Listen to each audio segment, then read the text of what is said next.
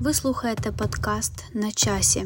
Подкаст про українську культуру, мистецтво, живопис, літературу, мову. Адже все це завжди на часі. Сьогодні я вирішила поговорити про сучасну українську літературу. Стало зрозумілим, що українці народжуються не від журби, а від сексу. Я, наприклад, літературознавець. Та я там культ е, так, ні, я літературознавиця, фемінітиви. Повертаємо фемінітиви до української літератури. Маскальня залізла і сюди. Зібрав е, свої фекалії в 90 пронумерованих консервних баночок. Він е, написав на них 100% натуральне гівно художника. Як це так? Тут коротше фотографія президента Леоніда Кравчука, такі всі серйозні. А тут якийсь роман, рекреації, боже, матюки, сек секс. Господі, що ж це робиться? Це знаєте, з рубрики Жопа є, а слова нема.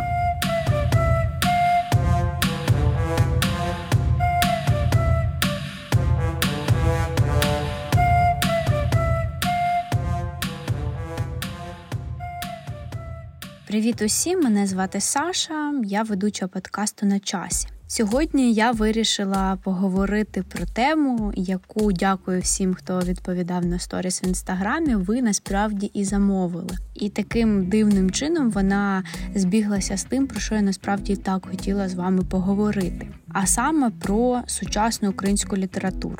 Я думаю, що багато хто з вас е, помітив, що я шанувальниця культури ХХ століття, всього того, що відбувалося під соусом радянщини, певним чином, тому що цей період є насправді таким недовивченим, дещо закритим, ясно свого часу забороненим. і Тому інформації про цей період ми маємо не так багато. Плюс цей величезний супротив він викликає неймовірну цікавість і повагу водночас до митців того часу але ж не 20 століттям єдиним література українська рухалася далі, враховуючи якраз таки попередній контекст. І тому я пропоную сьогодні говорити про літературу саме незалежної України. Ми з вами маємо розуміти, що власне незалежна Україна не буде загалом позбавлена цієї радянщини, тобто, знаєте, не відбувається так, що 24 серпня оголосили День Незалежності, і вперед ми забули забули про радянський спадок, забули про попередні століття, про попередні періоди, в яких працювали, та в які творили письменники, художники і так далі. Ні, це точно буде як певний такий сніжний ком, який буде нарощуватися, який буде спиратися на попередні роботи, на попередні якісь дослідження, на попередні відкриття. І насправді, чим більше я готувала матеріалу про постмодернізм, тим більше я закохувалася в нього. Хоча я палка шанувальниця модерну. Зараз може комусь здалося блін, постмодернізм, модернізм, боже, я вимикаю цей подкаст. Що то занадто складне, що то на розумному зараз. Насправді я спробую просто такими простими якими словами, не літературознавчими, не культурологічними, пояснити, що це взагалі за такі періоди, чим вони відрізняються, і чому їх взагалі так називають, і що люди взагалі ото таке вигадали.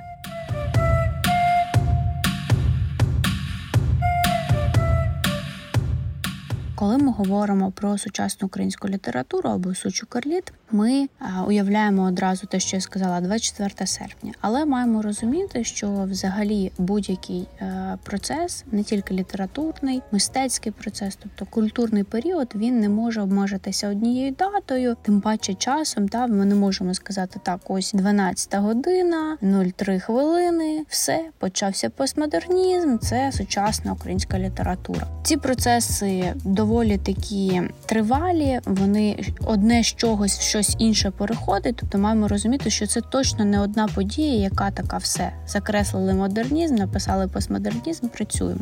А ми маємо розуміти, що у нас е, буде декілька таких основних дат, які будуть знаменувати початок у цієї сучасної української літератури. Ну і те, що немало важливо, що для нас знаменує цей прихід, це не тільки попередні якісь події, знамениті якісь такі періоди, та тобто має бути крім цього ще й поява якогось особливого нового письма. Тексти, які мають з'являтися, вони точно мають відрізнятися від попередніх. Тут питання постає чим змістом, формою, наповненням, темами. Насправді, будь-що головне це ця якась така відмінна ознака. І часто насправді усіма цими ознаками одразу. Я зараз пропоную невеликий екскурс в періоди української літератури. Хочу попередити, що це доволі узагальнено і спрощено. Якщо досліджувати більш детально, так з критикою, з літературознавчим аналізом, ясно, що ми будемо вирізняти там більшу кількість періодів і їх е, дробити, і підходи можуть бути різні. Але так, якщо загально ми говоримо про те, що нині нам відомо такі чотири основні періоди. Та це є давня література, це власне все те, що у нас виділяється такою появою Енеїди Котляревського. Це те, що все писалося давньою українською мовою, те, що ми маємо там перекладати,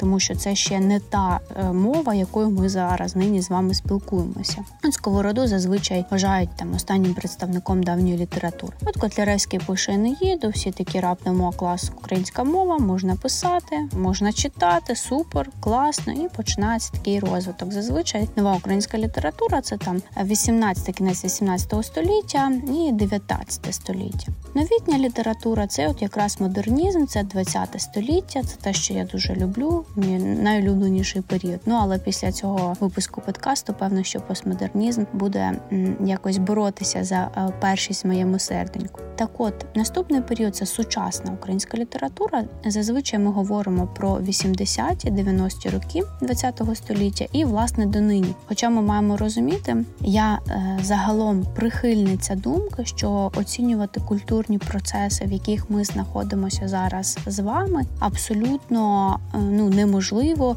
Якщо і можливо, то дуже важко і дістатися до якоїсь такої ну істинності. Хоча тут теж питання що таке істинність, ну не будемо дуже філософствувати. Так, от дати оцінку процесам, які відбуваються зараз, завжди дуже важко, і це певні такі речі, які ми можемо зробити уже після. Відповідно, ем, казати, чи зараз у нас досі сучасна українська література, чи вже нині якийсь новий процес відбувається, тому що ми там вже говоримо про поняття там метамодернізм, пост, постмодернізм і так далі. Я думаю, що ці речі будуть актуальні такі для дослідження за років 20-30, а можливо навіть і пізніше. Ми з вами трошки е, зазначили таку, якби хронологічну пряму розвитку. Зрозуміло, що от сучасна література, постмодернізм це 80-90-ті роки минулого століття і відповідно до тепер. Отак собі десь там і сигналізуємо. Але ви чуєте, та 80-ті, 90-ті теж вже така нечітка дата тут.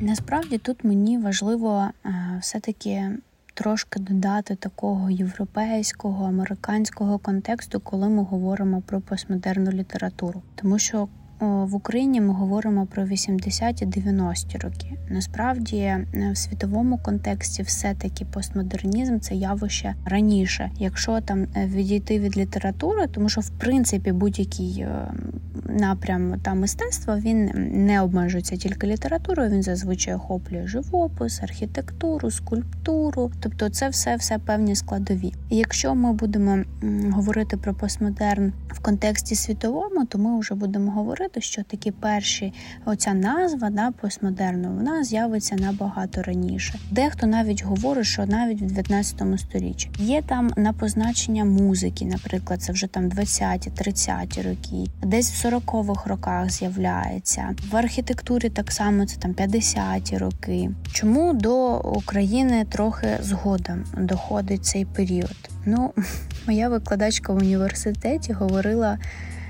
Дуже так знаєте смішно. Я там можу не з усім погоджуватися, хоча є така доля правдивості. Вона говорила так, що постмодерн в Європі розгорівся. А ми ніби тягнемо цей труп до себе таким от е, постколоніальним синдромом. Ми маємо розуміти, що контекст такий дійсно впливає на розвиток Наприклад, літературознавиця Тамара Гундорова говорить про те, як ми можемо досліджувати от постмодернізм український, точніше, взагалі говорити про нього, якщо по суті модернізм, який виник в Україні, зверніть увагу десь ем, в один і той самий час, як і в Європі, він був придушений. Тобто, по суті, от Слухайте попередні подкасти, да? там є про цей період, і якраз він був придушений, фізично знищений, заборонений. Ну тобто можливості розвиватися не було. Відповідно, і постмодерна традиція прийде для до нас не так, як е, в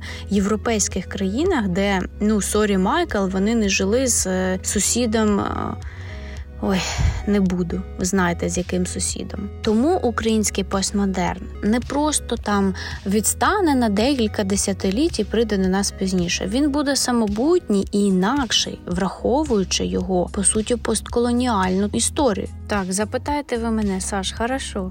Дуже довго ти розповідаєш про те, що український постмодернізм мав свої причини бути таким, яким він був, і виникнути тоді, коли він виник. Але питання головне і основне, і найважливіше, що таке постмодернізм. Друзі, дивіться, ну насправді для цього знову ж таки треба зрозуміти, що таке модернізм. Модернізм від слова модерн, новий це сукупність напрямків ХХ століття, які власне виникають на противагу так, так званому ну класичному мистецтву, в тому розумінні, в якому ми його зазвичай розуміємо, і як взагалі виникає модерна історія, чому виникає це модерне мистецтво? Тут я сьогодні буду згадувати свого колегу. Він е, говорить, що от в нього є така цікава теорія. В принципі, я дуже з нею погоджуюся, що з'являється фотоапарат, і раптом можна сфоткати будь-що природу натюрморт, якийсь там людину. Для цього не потрібно стояти малювати.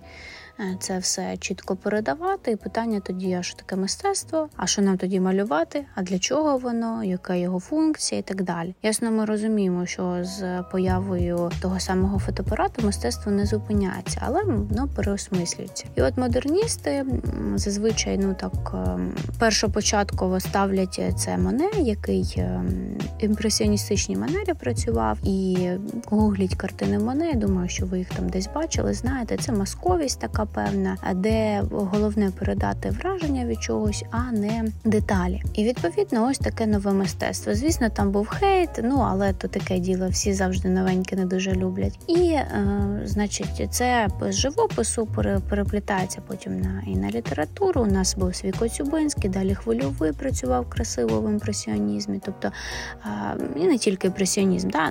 модернізм це у ці ізми різні. І ще такою важливою штукою модерну було те, що він е, власне літературу поділяв на так звану літературу масову, або можна ще чути слово тривіальна література, і на літературу елітарну. Ну, це як на мене така дуже пафосний такий розподіл. Хоча я Ну, Я насправді, бачите, я така модерністка за своєю натурою, хоча народилася вже в 21-му. Ні, стоп, я в 20-му народилася столітті, але е, ну, живу в 21-му столітті. Так, от ем, в чому суть е, розподілу цієї літератури? Ну що от масова література, і знову ж таки, тут треба бути обережними. Пафосність можна сприймати цей розподіл пафосно, а можна насправді по-інакшому трактувати. Зараз поясню. Отже, масова література це в принципі та література, яка дуже широко тиражована, тобто вона розповсюджується, її читають е, багато людей. Вона зазвичай така незамисловата, зазвичай сюжети прості, зрозумілі, мають хеппі-енди, це якісь там детективчики, любовні різні історії, трилери, щось таке комедійне, тобто те, що можна легко споживати, при тому там класно провести час, отримати якусь таку естетику е, від прочитання книжок. І елітарна література це вже література, яка розрахована на тих, хто, хоча б трошечки почитав взагалі якихось літературознавчих досліджень, трошечки шари, вариться в цьому літературному процесові. Тому, друзі, дуже часто зустрічаюся з такою позицією: типу, блін, що за фігня? Я прочитав це, я взагалі не розумію, якийсь бред. Коротше, що він тут написав, набір слів і так далі. Дивіться, е, ви не розумієте, тому що просто там недостатньо цей lack of knowledge, так би мовити, та тобто недостатньо якоїсь теоретичної бази, просто щоб зрозуміти цей текст. Дивіться, це не погано і не добре, тому що там не всі прям е, можуть розбиратися прям в літературознавстві як е, майстри. Але для цього, ну, наприклад, є я можу вам пояснити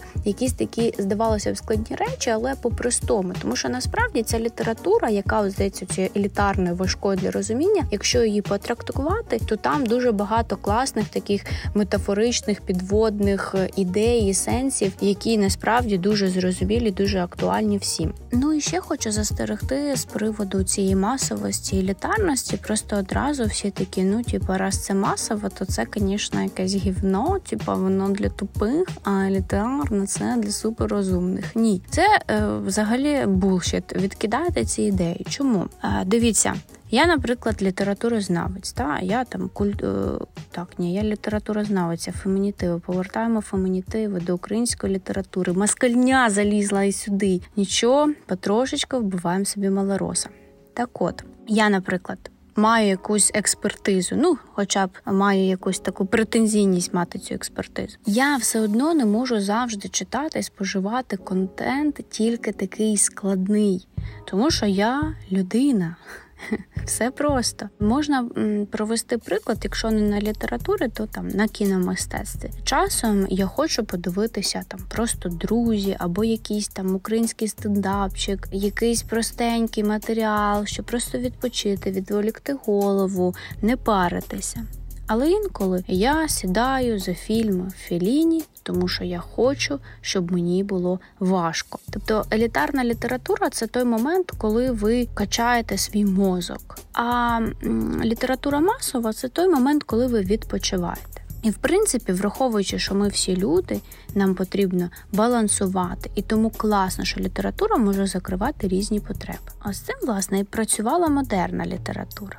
А постмодернізм, який приходить власне на заміну модерну, тут треба, до речі, теж бути обережними, тому що деякі літературознавці, дослідники говорять про те, що постмодерн приходить не на заміну, тобто є хто говорить, що він заміняє модерн, є хто говорить, що він продовжує цю ідею, а є хто говорить, що він стає в таку, якби опір до нього. Тому можемо трактувати теж по різному. Але власне, що робить постмодернізм? Він відкидає якраз якраз такі ось ці грані між високим мистецтвом і оцим кітчем. Невеличка ремарочка, що таке власне кіч, може, до речі, писатися як кіч або кітч через те. З німецької слово значить несмак зазвичай, тобто це така категорія мистецтва, яка якраз е, спрямована на те, щоб виглядати типу пафосно е, як високе мистецтво, але зовнішньо вона виглядає як трошки така дешева, якась як матеріали дешеві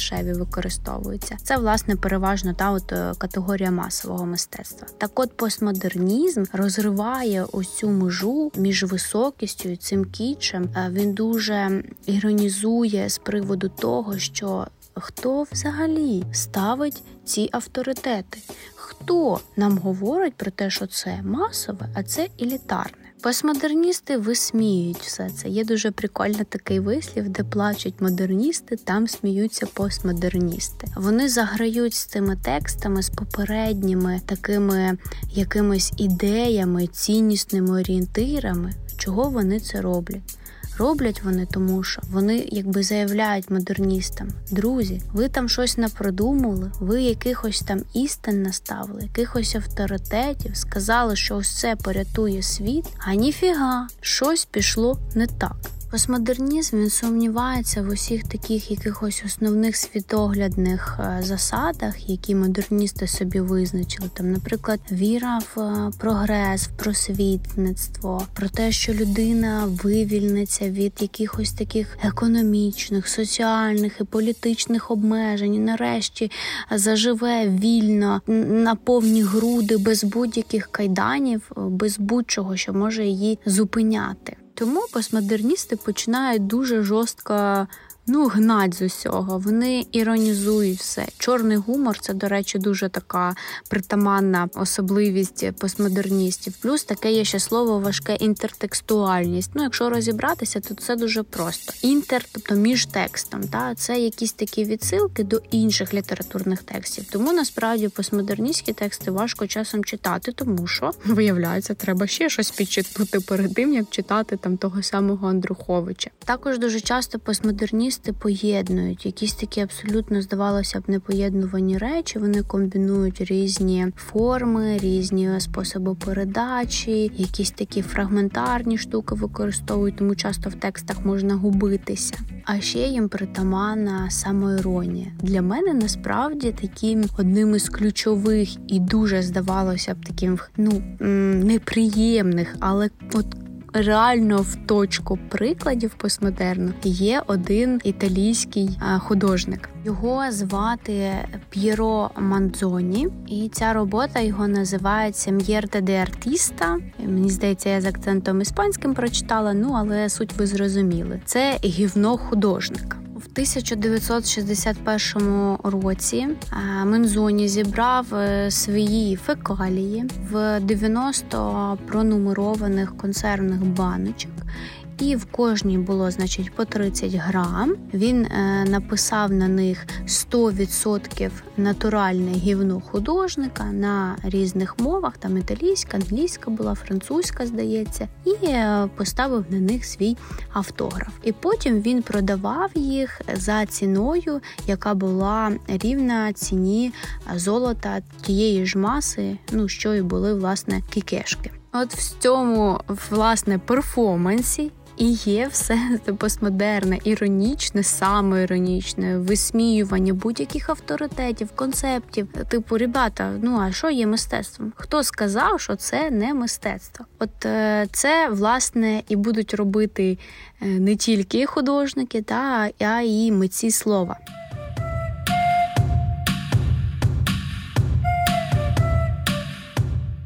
Ну тепер власне повертаємося до України, коли ми можемо визначити оцей початок да постмодерного дискурсу вже в українській культурі. Тут варто визначити декілька основних ключових подій. Може, це оголошення е, перебудови в радянському союзі, це смерть е, Василя Стуса і це катастрофа на Чорнобильській атомній електростанції. І також важливим, е, як на мене, є революція на граніті 90-х років.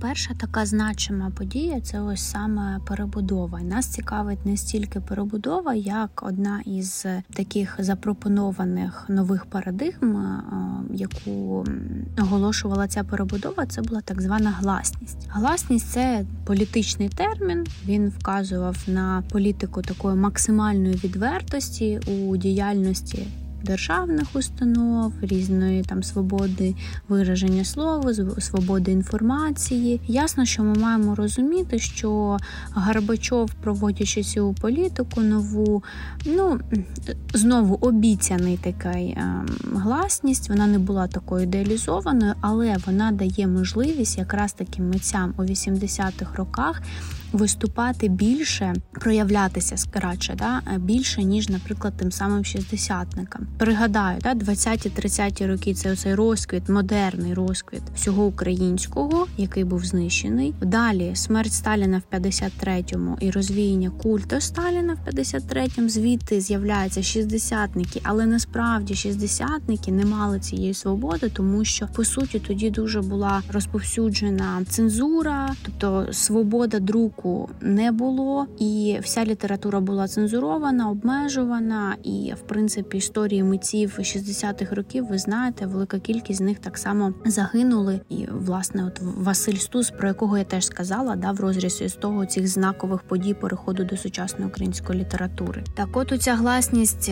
80-х е, років вона все ж таки дає більше свободи. Вона була не ідеальною, да, але вона дала можливості і певні такі зворушення для митців. Звідси і з'являються вісімдесятники. Насправді, вісімдесятникам ну вдалося зробити те, що не вдалося зробити попереднім поколінням безпосередньо там розстріляному відродженню, тим же шістдесятникам, хоча шістдесятники точно прагнули да боротися, але от вісімдесятникам їм вдалося стати на цей шлях боротьби з тоталітарною системою, з тоталітарною державою, режимом і власне вони були тими, хто поборов ось цю політичного цього такого сусіднього монстра, з якими, на жаль, досі ведемо боротьбу. Друга така важлива подія це загибель Василя Стуса. Він помирає у вересні 85-го року, і помирає він не в Україні, а за її межами Е, у таборі Маскальні, звісно ж, і це стає дуже таким. Ну, взагалі, він дуже символічний поет, дисидент е, в, українській і не тільки культурі. Він точно виходить за межі взагалі е, поетичного культурного супротиву. Це точно супротив політичний, ідеологічний. Як на мене, це дуже символічна постать для ось цього переходу сучасну українську літературу і взагалі в сучасну Україну. Крім того, звісно, сама поезія Стуса, саме його слово, його його важко читати. Одразу кажу. Це важкий поет і емоційно, і навіть е, словесно, але він точно виходить за межі того такого слова українського, яке було до нього. І крім того, зверніть увагу, що ця політика гласності відбувається е, в один і той самий момент, коли помер Стус. Здавалося, будь ласка, гласність робіть, що хочете. Стус би мав би повернутися додому, але ні. І ну досі невідомо, чи помер Стус своєю смертю. Я насправді в це не вірю. Тут раджу дивитися і передача, можна читати книжку Кіпіані, справа Стуса, його таке класне ґрунтовне дослідження взагалі і життя і справи Стуса, там і про Медведчука цього конченого. Ну, якщо хочете заглибитися, да, от саме раджу сюди читати. Так, от смерть його навряд чи була природньою, тобто ми знову маємо цю ну, жертву тотальної радянської системи, і здається, що ну навіть ця гласність є якоюсь такою мильною бульбашкою. І останнє, певно, що доб'є уже взагалі це катастрофа, яка станеться е, в Чорнобилі. Причому я думаю, що тут теж можна там окремий цілий випуск робити, наскільки це змінить культурний дискурс в Україні. Ясно, що це взагалі була трагедія такого величезного масштабу на всіх рівнях, але наскільки це впливає так само, про що власне будуть писати? Якраз ось цей крах цієї епохи радянської, яка взагалі нівелювала місце і життя людини, її цінність її життя було і таким якимсь поштовхом для виникнення постмодерної літератури в Україні. Ну і звісно, ось цей такий, знаєте, як шар таких трагедій від трагедії е, маленької однієї людини до трагедії масштабу України і всього світу. Це певно спричиняє внутрішній такий і супротив в людині. Та тобто митці є тими ну носіями по суті думок, які е, формуються в суспільстві, але раптом ну стається якийсь такий апокаліпсис, просто світовий колапс, де людина е, не знає, що робити. Вона дуркує, знаєте, дуркує від цього неймовірного внутрішнього страху і тривоги, тому що вона не знає, як впоратися з тим об'ємом болю, який на неї випадає. Е, насправді, ось ці такі події, да, якщо ми говоримо от про Європу, то постмодерна література це якраз після вієн після застосування ядерної зброї. Ось тут так само у нас та це Чорнобильська катастрофа. І якщо ми, наприклад, вже повернемося прямо до нас сучасних сьогодні, що те, що відбувається в нас зараз, війна наша теперішня, вона теж дуже змінить і світоглядні якісь орієнтири наші з вами. Я впевнена, що світові так само і вплине на розвиток української літератури і е, мистецтва загалом. Відповідно, цей комплекс їх подій спонукає до появи нових таких літературних угрупувань, яких е, в 80-х роках стає така велика кількість, і причому вони множаться на різних територіях України. Для мене особисто, коли я вперше там в університеті, бо якось шкільному навчанні чомусь сучасна українська література мене оминула. Так ось знайомлячись з цим періодом, для мене стало феноменальним те, що в Івано-Франківську, тому що зазвичай якось так звикла Харків, Київ, Харків, Київ, ну можливо, там ще Львів. Та тут в контекст вписується Івано-Франківська тусовка. Безпосередньо виникне таке явище, як Станіславський феномен. Е, Станіслав е, це раніше була назва Івано-Франківська, тобто, в принципі, Івано-Франківський феномен можемо називати. Да, Такі найяскравіші представники це Юрій Андрухович, Іздрик Юрій, Тарас Прохасько. Вони в Івано-Франківську утворюють цей такий літературний письменницький і художній двіж. Вони займаються виданням часопису четвер, тобто, в принципі, от працюють на благо української літератури, але не тільки там, е, не тільки в Франківську це відбувається, а й в інших містах України. Львові утворюється певно не знаю, найкрутіше, я скажу, групування літературне Бубабун е, розшифровується як бурлеск, балаган, буфанада. Воно було засноване у Львові. Туди входив Андрухович, Віктор Неборак та Олександр Ірванець. Це, як на мене, такі метри українського, взагалі сучасної української літератури. Вони стояли у витоків творення, от е, вісімдесятники, да і далі, тому що вони понині працюють і змінюються, і змінюють разом з собою українську літературу літературу, але вони, як на мене, виходять за межі тільки літератури. І Тут, до речі, важливо сказати, що взагалі постмодерн, як явище, воно більше звертається до е, мистецтва як до перформансу, тобто чисто у чистому вигляді просто книжка, просто текст цього вже недостатньо. І ось цей перформанс, е, як на мене, найкраще проявляється у фестивалі, який мав назву Вивих. Про цей фестиваль можна робити окремий випуск, тому що там дуже багато відбувалося таких класних речей. Це по суті був такий фестиваль альтернативної культури, різних таких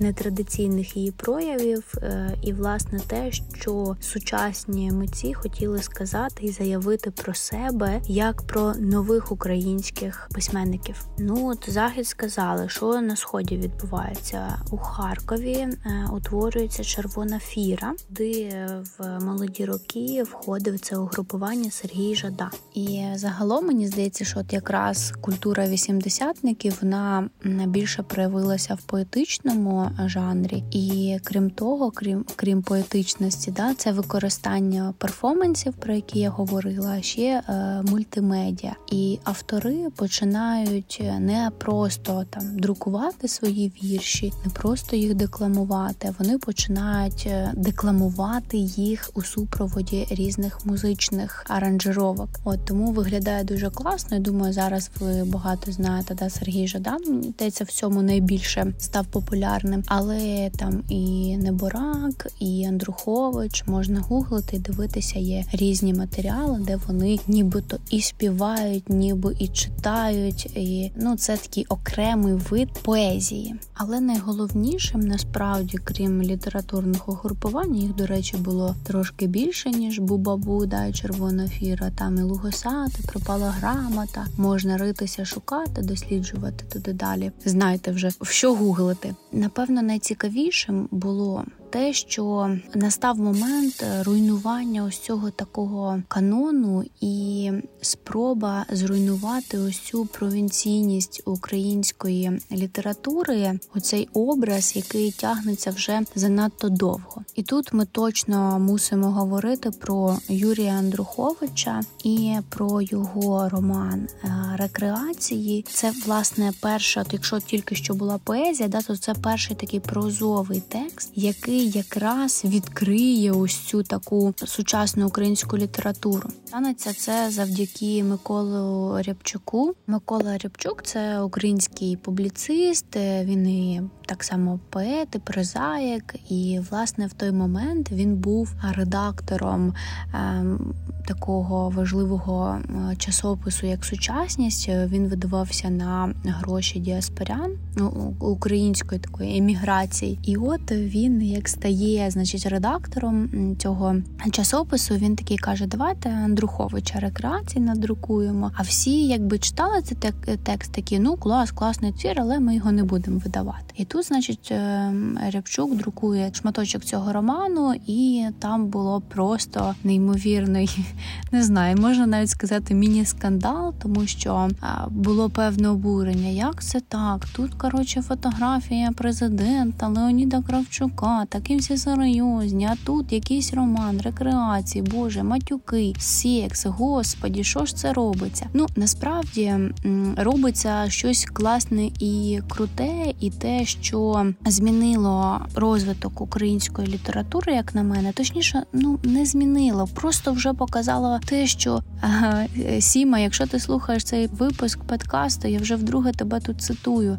Дуже класно люблю цю твою фразу. Отже, стало зрозумілим, що українці народжуються не від журби, а від сексу. І Андрухович про це прямолінійно, без усіляких там якихось побоювань заявляє про це. Тобто література раптом стає зрозумілою для усіх нас. Вона стає такою якоюсь придатною до, до того, що ми бачимо тут, а не знаєте, оцією такою напищеною, ідеалізованою. Е, ми вже не такі, ми не можемо сприймати так своє життя, як це було там в 20 сторіччі. Маємо називати речі своїми іменами. Це знаєте, з рубрики Жопа є, а слова нема. Так, от е, українські сучасні письменники кажуть, що і жопа є, і слово на її позначення також є.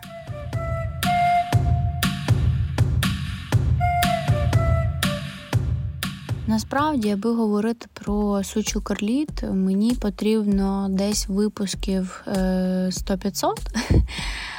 Сьогодні обмежимося тільки ось такою загальною канвою, аби ви розуміли концептуально цей період, розуміли, яке його значення, на що він спирався, з чим працював. А вже імена, ну ви декілька імен прізвищ почули. Насправді про них так само можна окремі робити величезні випуски. Я завершу тим, що ми маємо розуміти, що якраз такий постмодернізм не варто сприймати як суто один такий напрям. Це радше такий спосіб світосприйняття, який поєднує в собі багато різних аспектів, і також що для літературного процесу того періоду важливим є розуміння того, що в цей момент могли працювати абсолютно різні покоління, тобто вони співіснують в цей період, і це теж певне нашарування, і це теж певна особливість різноманітності постмодернізму. Ну а нам з вами варто вивчати свою культуру, тому що вона завжди на часі.